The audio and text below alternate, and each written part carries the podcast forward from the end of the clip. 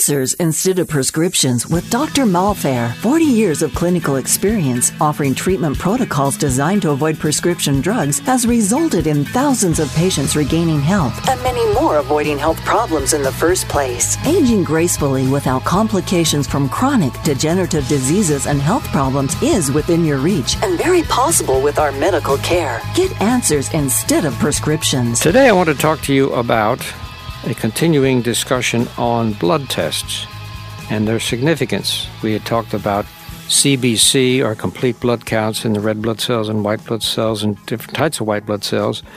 Let me talk to you about some of the chemistries that are found in the standard blood test, and one of them is sodium. Sodium is the most abundant extracellular electrolyte in the blood.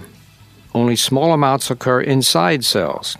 Now, that's important because flow of sodium inside the cell, outside the cell, potassium back and forth all have very important functions in the body. For instance, sodium regulates electrolyte balance, pH, acidity or alkalinity, and body and blood fluid volume and nerve conduction.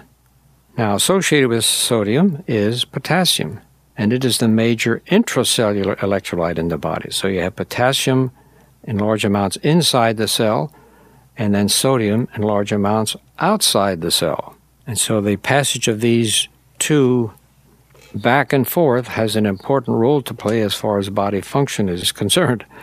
Potassium, in particular, plays a major role in regulating fluid and blood pH, acid balance, and water retention.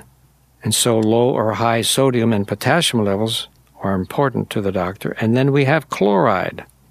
It's the major negative electrolyte in the blood and in tissue, and it functions in combination with sodium. Sodium and chloride, sodium chloride, salt. Is salt important? You bet your boots. You can have too much salt, but you can also have a deficiency of salt, which will result in a deficiency potentially of chloride and sodium.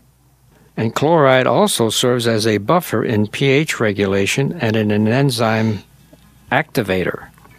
We've talked about enzymes before, and they are essential to accelerate cellular energy production, our metabolism, and chloride is important in activating a lot of enzymes.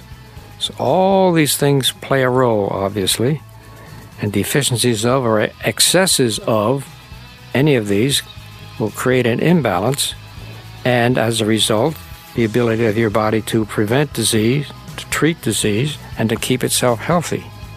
So these tests are very important, and I hope that this has given you some insight into their importance and their role and the significance of them when you get a blood test.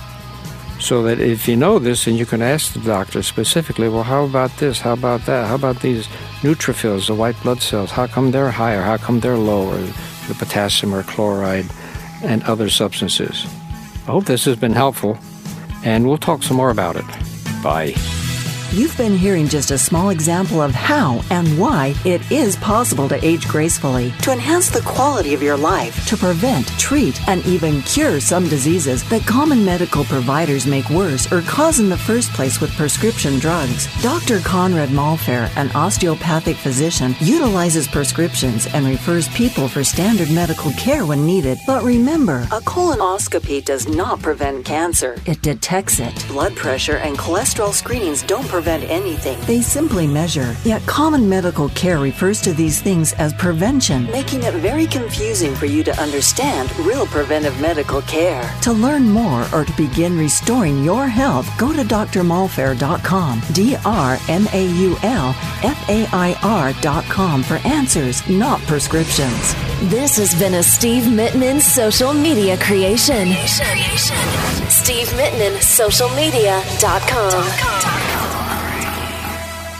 We all have unique medical needs. Do not manage or reduce your prescribed medications yourself. The creators, producers, participants, and distributors of this podcast disclaim any liability in connection with the material expressed herein. This information should not be substituted for individual medical counseling. Information on this podcast is not intended to diagnose or prescribe treatments for any illness or condition. It is intended for educational purposes only, based on the research and experience of Dr. Maulfair. Discussion of specific treatment programs are done only in an office visit made directly with the patient. Call our office to schedule.